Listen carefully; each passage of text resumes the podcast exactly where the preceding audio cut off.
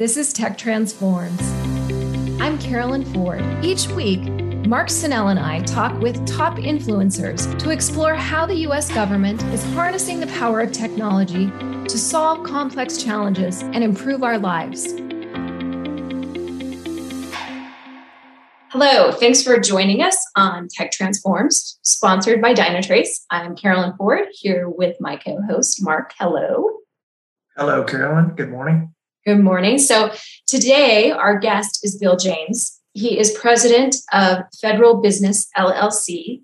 In his previous role as Deputy Assistant Secretary of Development and Operations in the Office of Information and Technology at the Department of Veterans Affairs, Veterans Affairs, Bill led the V A's largest information technology organization to deliver enterprise-wide technology products and services to veterans. He has been able to carry those skills into his current role as president of Federal Business, L L C. And today, we're going to get Bill's perspective on why application performance monitoring, or A P M, is no longer a luxury, but a necessity. And he just just recently put out a blog that I'm going to nerd out here, just Mark, and tell you, I, I really like the blog. It's easy to understand.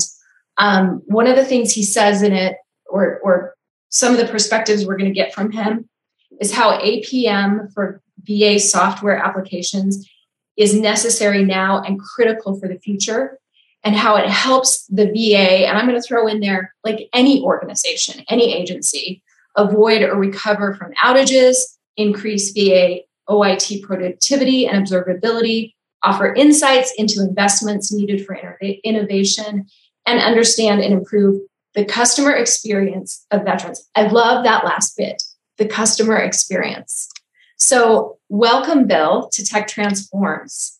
Well, thank you very much, Carolyn and Mark. I'm really uh, happy to be here today. And, and you've touched one of my hot buttons. I'm really interested in um, all of the how the technology ultimately relates and improves the end user experience, and specifically and particularly our veterans. And that's why uh, I loved working at the V A so much. Well, and that topic, I feel like, is especially timely, Mark, right? Especially with the presidential executive order around user experience. I mean, right. You were kind of on the cutting edge, Bill. I mean, you've been doing this before it was cool. You've been worried about the customer experience. That's right. You know, I, as, I grew up as a programmer, a coder, and um, and as a mathematician. And it was uh, always interesting to me how we could build the code and ride it. And we thought our job was done when we, you know, hit the end card, and back in the day when we had punch cards. Uh, and but that wall is was frankly was a false wall. And what we never thought through, I think, clearly enough into what that code actually did for the end user. And so I think with with the new uh, executive order and clearly the focus on the veterans experience in the V A, that wall came crumbling down for me particularly. And so it was it was really a great place to work and a great place to exercise this whole idea of customer experience from the I T perspective specifically. And before we, we're definitely going to dive more into that. Before we go there, let's just, um, for our listeners that may not be as familiar with application performance monitoring, or A P M, will you give us a quick definition of what that is? And yes, it's simply, it's the heartbeat of your systems, and specifically of software. So uh, many folks have gone to the doctor or seen these electrocardiograms where they put these things on your chest, and the, and you have the little needle that draws how your heartbeat beat is beating. Um, software needs that very same type of telemetry where it can show everybody it's alive, it's working, it's working well. And then you can also take that very same monitoring capability and say, well, okay, fine. You think your software is working well in the black little box. How is the user experiencing it? So your software may be working, but the user's network may be down. So the user can't see the software, even if the software is running. So this end-to-end understanding of what is working and how does it relate through all of the layers of technology to the end user. and having the tools that that really give you a dashboard that allow you to see that from a management perspective, see that monitoring data from a management perspective. That's A P M. So in my view, it's the software E K G. I think this is uh, it, this is a very fascinating topic, not just because we work at Dynatrace, but because of what you've said and what I've read in your articles. I have seen resistance across other agencies to adopt and to look at the look at the world the way that you have described it. Why is that happening? Can you help us understand, you know, why this we see this across other agencies? I think that a lot of it is cultural. Uh, I used to say, and I still believe this, that DevOps equals empathy, and it's not just empathy, you know, for the end user, but Dev and Ops, and the other phrase, DevSecOps, the development, the security, and the operations grew up as stovepipes in the I T world, and they still operate that way in, in a lot of ways. And so empathy means you care about your neighbor, you care about the other parts of your organization, and you all very much so care about the end user. And so uh, I think every organization, every federal agency, every company needs to, first of all, think about who your who your customers are. But secondly, internally, think about how can our culture be inclusive and, and empathetic in the sense that it's, I don't live in a stovepipe. Everything that I do affects somebody else. And it's more than just soft words, because you can measure that and you should be able to monitor that, which takes us right back down to, from a software perspective, the application performance monitoring. I, I want the software folks to care at three o'clock in the morning. If their software application goes down, I want them to be the first one to get the phone call. Hey, your code broke. And in the blog, I, I quoted my Yibi Yoey, you built it, you own it, right? You, you don't drop and run. Once you build that code, you own it forever. And not only do you own it, but you own it with your partners, the security partners and the operations partners. So I think A P M gives that, that foundation for everyone to share a common view of what's going on. And therefore, it begins to break down those stovepipes. That goes back, I was just going to say, that goes back to what I mentioned before. One of the most important benefits to me of the DevSecOps is that everybody becomes responsible for that user experience. And we take the onus off of the user. You give an analogy of the airline pilot. I'm going to let you share that analogy. Yeah. Yeah. So the idea is, imagine if you were a passenger on an airline and the pilot announced, Uh, I have no instruments in the cockpit, so please let me know if one of our engines stop running. Okay, you're asking the passengers to let you know, because, hey, I'm I'm flying blind, and um, you know, I sure hope everything works out. But if it doesn't, please let me know. I mean, that's that's silly, but uh, that's how I T used to work, and for to a large degree in V A, we had. Um, it's it's very different now. We've changed, uh, come a long way, but. We have plenty of instruments that monitored networks and plenty of instruments that monitored computers. And of course, we had thermometers and data centers. We have all sorts of instrumentation around the, the computing part, but we didn't have much instrumentation or monitoring on the software part. So the ops had a lot of instrumentation, not so much the dev, not so much the applications. And so when we came up to the delivery of the Software Supporting the Mission Act in June of two thousand nineteen, uh, I was nervous. And because we didn't have what we needed from a software monitoring perspective. And we scrambled and, and cobbled together a lot of things, but uh, it's come a long way since then. And that was that aha moment for me, really, that, oh my gosh, Uh, we don't have the instrumentation, the monitoring, observability that we need on this code. Well, I love what you say in the blog. You say, I'm, I'm just going to read directly from the blog here. The software folks needed to feel like they were part of a larger team, the mission, right? Yeah. Um, that was responsible for the end user's experience. So we take the onus off of the passengers to let me know if there's an engine out. And we own that. And I feel like, I mean, it seems like, especially within government, the onus of the user experience has been on the end user a lot. And partly because where else are they going to go, right? Exactly right. Exactly right. Trouble tickets. I mean, that was the way that the software folks knew when their application was down, was when a trouble ticket was issued by a user. Hey, this is not working.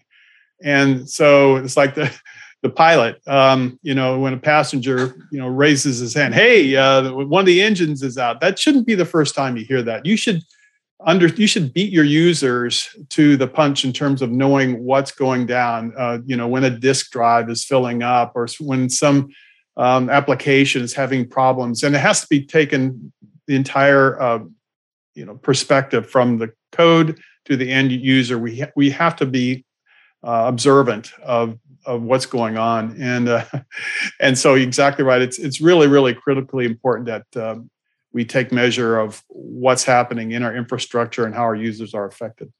So you mentioned that at the V A, you saw a lack of A P M, the lack of A P M exposed a cultural crack. Yeah. Um, what, do, what, did you, what do you mean by that? Unpack the cultural crack that you saw. Right. So um, we, as Dev, as De- the Deputy Assistant Secretary for DevOps, I saw both sides. I saw the development and then I saw the operations. And uh, when you have a lot of the the metrics and the instrumentation on the ops side and very little on the dev side, uh, what that, to me, it exposes uh, a kind of a responsibility gap. And to your point, that this is a joint responsibility, and, and the whole idea of product management, which is something that the V A has pivoted to as a, as opposed to project management.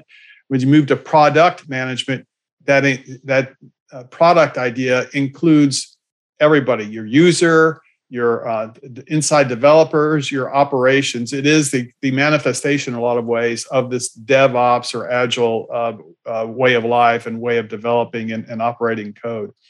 So uh, the cultural divide that I saw was that uh, the software folks, and I'm one of them, by the way, would write the code and, and what I call drop and run. They'd write the code and they would expect the operations teams to run it.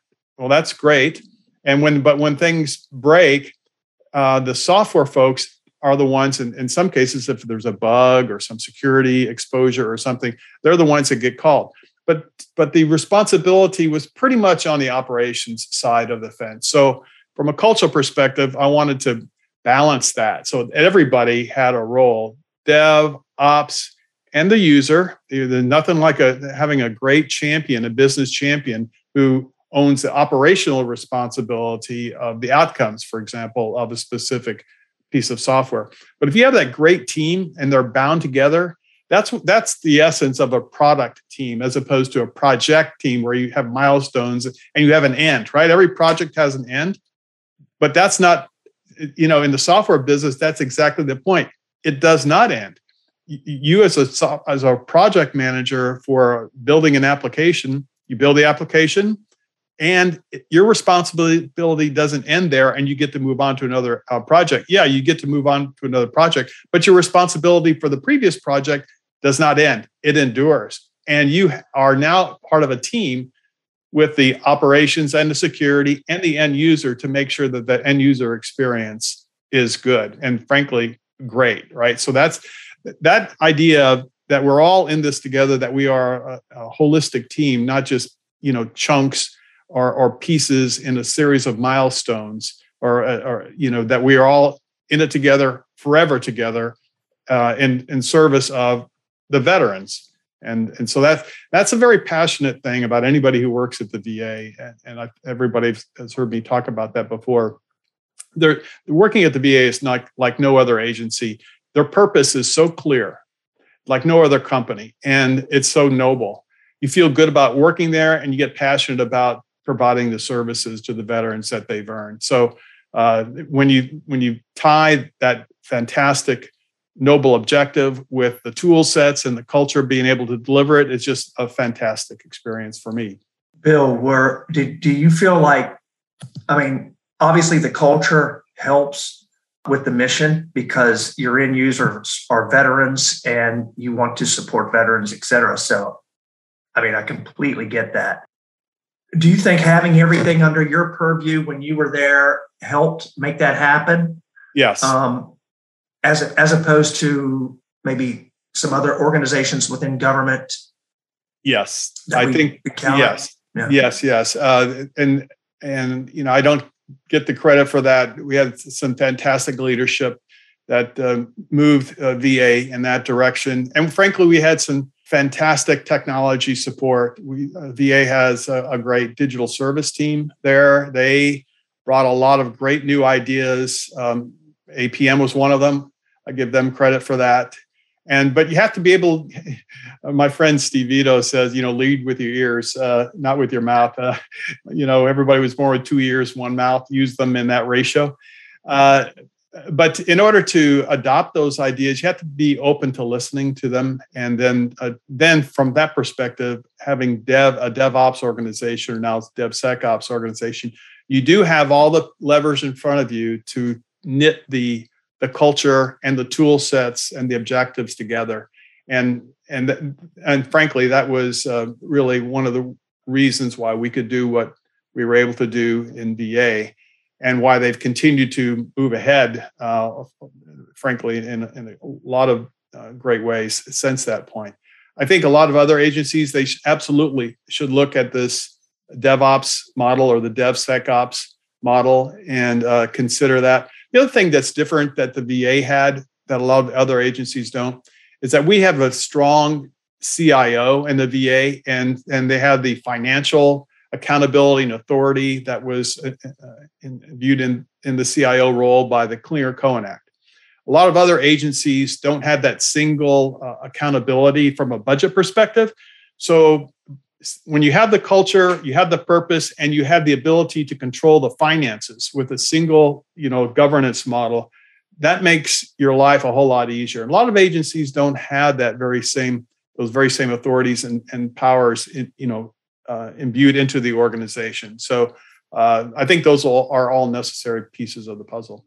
Do you think that your colleagues on the D O D side of the house struggle with that because there's not that there's not that connection between the DevSecOps side of the house and maybe the mission owner? You wouldn't say wouldn't say line of business, but the, the mission owner.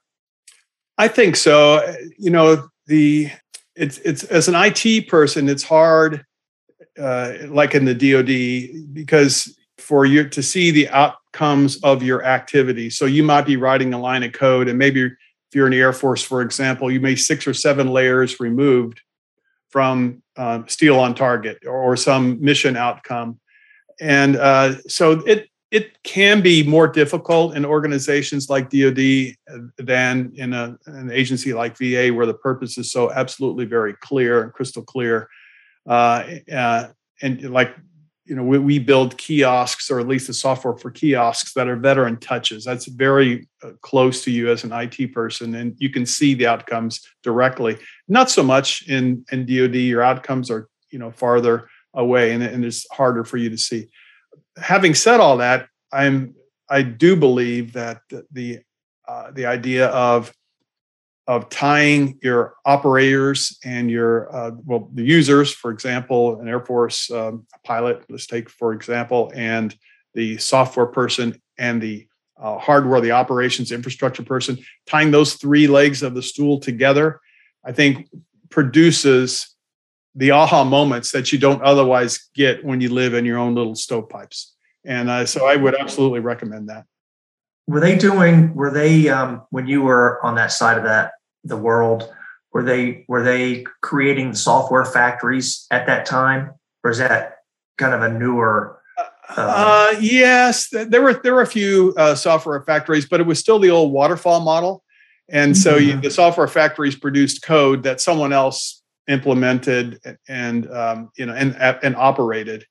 And so the software factories that uh, V A is building uh, are, and a lot, frankly, everybody is building now these virtual. Well, not everybody's building. Everybody's thinking about the idea of uh, virtual software factories. But if you do that in an agile sense, in a DevOps sense, you get very different outcomes. So let's build something today that's fully instrumented, right, and fully secure. But let's build and deliver something today, as opposed to plan to deliver something perfect, maybe never. And uh, so the whole waterfall model, I, I think, uh, is really builds and frankly constructs a lot of these cultural boundaries that we try to erase in the DevOps. And so, but I, back to the A P M, it doesn't matter what you build and it doesn't matter what process you use if you don't know how it operates, if you have no observability, no insights into whether it's up or down, no understanding if it's alive or dev, you know, two in the morning, I want to be able to, not literally, but figuratively hear that heartbeat of the application that my code is running. And so it puts a smile on your face and you can sleep uh, comfortably. Uh, but uh, if it's not, I want to be the first to know. So that's, that's a critical piece of operation, frankly. And, and it's something that it ties you as a software builder to the operation in ways that, frankly, you don't get in a waterfall model. Do you think that the V A has now baked A P M into their process? Like they're using it? Yes. Uh, yes. Policy-wise, yes. Tools-wise, yes. I think culturally, we still, the V A, have a way to go. I mean, made huge progress. I mean, it's night and day difference. But uh, I think there's still a way to go. There, the software inventory in the V A is huge. eight hundred to one thousand applications in the uh, V A software inventory. A lot of that code is legacy code that, that has been and still works and runs on-prem and still, you know, churns out the, the goods and batched uh, jobs uh, like it has for years. So now you've got this these applications, and I think a lot of agencies do, these applications that are very successful in what they do and what they accomplish. How do you go back into those and introduce modern tool sets like A P M? How do you, mm. what I call the electronic alligator clips, how do you attach those to these old legacy applications? And um, by the same token, security, how do you go back and kind of open up the box and make sure you, so there's a lot of wrapping, wrapping around these legacy applications to try to build the type of monitoring you want that wasn't built in from the beginning. You mm. obviously would love to have it at the, at the beginning. Uh, and, and and frankly, as you're building uh, code, if you're building in an agile way, you know, you can't, it's easy to build in the hooks that the A P M uh, uh, applications need to be able to hear the heartbeat that the software is putting out. Uh, but that's not how code was written in, in, in the old days, in my day. And, uh, and so there's a lot of going back and seeing what we can do to help that. What are like top two, three pieces of advice you would give agencies that need to retrofit and just to get A P M baked in from the beginning? What? Number one, there is no uh, replacement for industry insights. Uh, the, the D I Y is, uh, there's no way that the government can keep up with the type of investments that uh, the competition requires companies in this market to produce. Uh, so all of the companies that and the, and the vendors that supply the A P M software that's in V A and all the federal agencies, they have to be good today and they have to be better tomorrow, because if they're not, competition will take them out of business. So my number one advice is go talk to industry. Uh, Mythbusters, so, you know, the Office of Federal Procurement Policy tells agencies to do that. Go do that. There's a lot of ideas, a lot of technology that can help.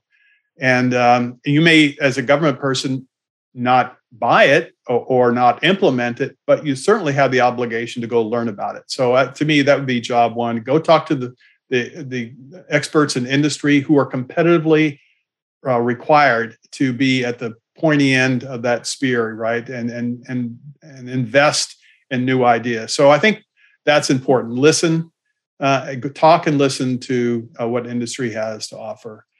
Uh, secondly, uh, I think the idea of building a DevOps culture, one that is respectful and empathetic uh, from the development side and the operations side, I think that is job one, because without that culture change or the ad- adoption of the idea that I, I'm responsible for more than just what I have to do today, that empathetic model, and which I think is... Uh, is the outcome is a product line type of uh, management um, approach. Without the culture change, the tools are meaningless. It just becomes a tool time show, right? And uh, And so I, I, you know, growing up, I can remember, you know, when I was working in the Air Force uh, as a civilian, we had data centers, and there was always, back then, of course, there was always a shrink wrap box of software that had, you know, the C Ds inside of it, which was the latest tool, right? And every time, you know, you have a new person running the data center, they'd have their tool. I mean, it became just a, a, a series of tools uh, as opposed to uh, outcomes, owning the outcomes. And right, frankly, that was uh, something I think that, uh, you know, is, is representative of the idea that we live and operate in stovepipes. So, so tools are great, but without the culture, they're frankly uh, meaningless, because you you know there's always going to be a new tool tomorrow. That concept of culture and empathy, you, you hear culture talked about, but not in this context. So it's really interesting to get your take on that, because I haven't heard it that often.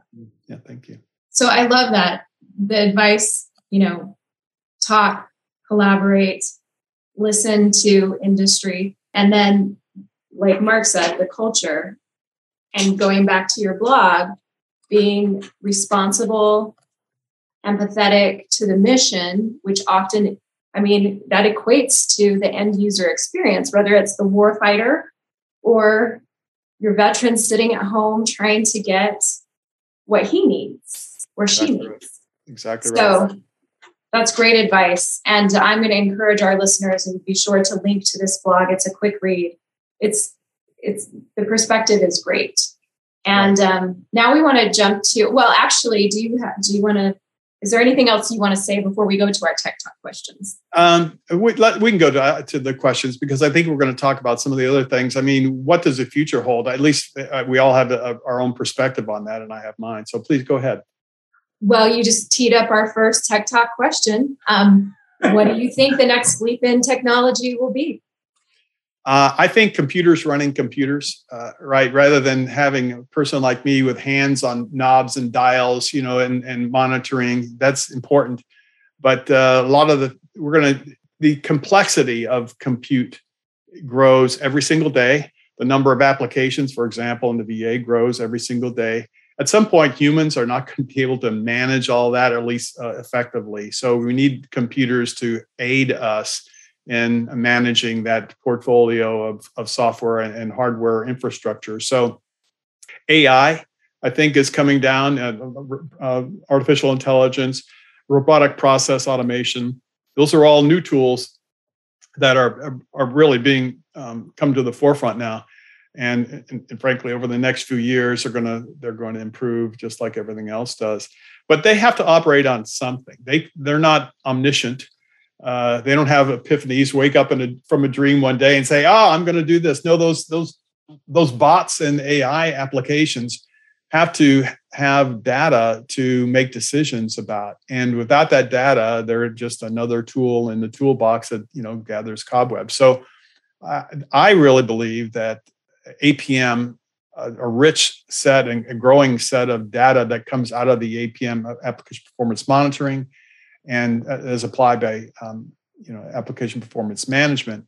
Uh, once you've created that data set and are, are able to feed it, now we're going to be enable these bots and artificial intelligent applications and computers to run computers. So uh, I, without the data, they're blind, right? They're like the pilot asking the passenger to tell them when the engine is uh, broken. But with the data, now uh, we can leverage these computers to manage our computers.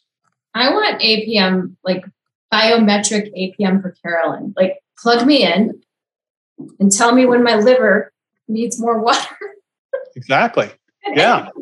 Yeah, exactly right. And just think if, um, Carolyn, you had, well, you do, I mean, I have one hundred thousand parts, like one hundred thousand software applications. You know, it's beyond human ability, frankly, to manage every one of those parts. So you need uh, tools to help keep your health up. You need tools to help keep the health of applications up. And it's not just the health of the applications, right? It's the, in the, in the case of the V A, the health of the veteran or the veteran's family uh, and caregivers. And so that's why there's a direct string between what you know about your applications and infrastructure and what actions you can take to make sure that your users, customers are benefiting from what you've built. Mm-hmm. All right, Mark, you get the next one. Well, Bill, what is interesting to you these days from a book reading perspective, T V, podcasts, anything that uh, that you're uh, looking at that uh, you're spending time doing? Uh, you know, it, it's it's interesting because I I like a lot of uh, different things, um, but uh, the the thing that drives me that I wake up every morning, frankly, is uh, is I, I pay attention to the the feed the V A feeds about the V A, the veteran. So I've been reading a you know a lot of articles and several books about you know the veterans, not only the current veterans, but veterans from the past, Civil War, and even uh, the Revolutionary War. So, and one of my hobbies, I'm the uh, the family tree guy, you know, the genealogy, and so kind of it maps in a lot of ways to the veteran experience. And so, I do a lot of reading about kind of the human condition and how it advances over time. And I think you can see that in terms of how I feel about uh, how computers should serve users, not the other way around. Yes. All right. Final question. Um, And this can be like completely guilty pleasure. Do you have a favorite app or gadget that you like to go to? Like, do you play Wordle? no, no, I don't. But I, I'll say what I what I do with is as a former coder, I I continue to code. So I'm always trying out a new Um, language. So now I'm doing some coding in, in Julia. And, you know, I'd love to get the, some of these tiny little robots and do some things like that. We're so just that's going to ask that. Yeah. So that's, that's kind of uh, my, my Geek Squad hat. Have, have you built any robots? I have actually with some of these little Pi devices and try to mm-hmm. control things around my house, but it's, the hardware is the, is the engineering part, but the fun part for me is the software to get these things to do what you want them to do. So right there, you get, okay, what is, and frankly, if you're doing this, even as a hobby, what's your DevOps uh, process look like? You know, is it agile? Is it waterfall? What tools do you use? Do I have A P M in these things? Do I use GitLab, Git, GitHub? How do I manage my own software? So eating your own cooking you know, is a kind of a eye-opening experience, but that's, that's kind of what I, I do uh, when I, w- with the spare time that I get. I love it. I love that your passion is truly what you dedicated your life to. It's fantastic. I, they call us nerds. I don't know if you know that. Yeah. But it's, that's great. So, well, thank you so much, Bill, for taking time with us today. You're very welcome. I enjoyed it and I hope you all have a great day. You too. And thanks to our listeners for tuning in. Please leave us a review, smash that like button, and share this episode. And we will talk to you next week on Tech Transforms. Thanks for joining Tech Transforms. Please post a review, share this episode, and follow us on LinkedIn and Twitter.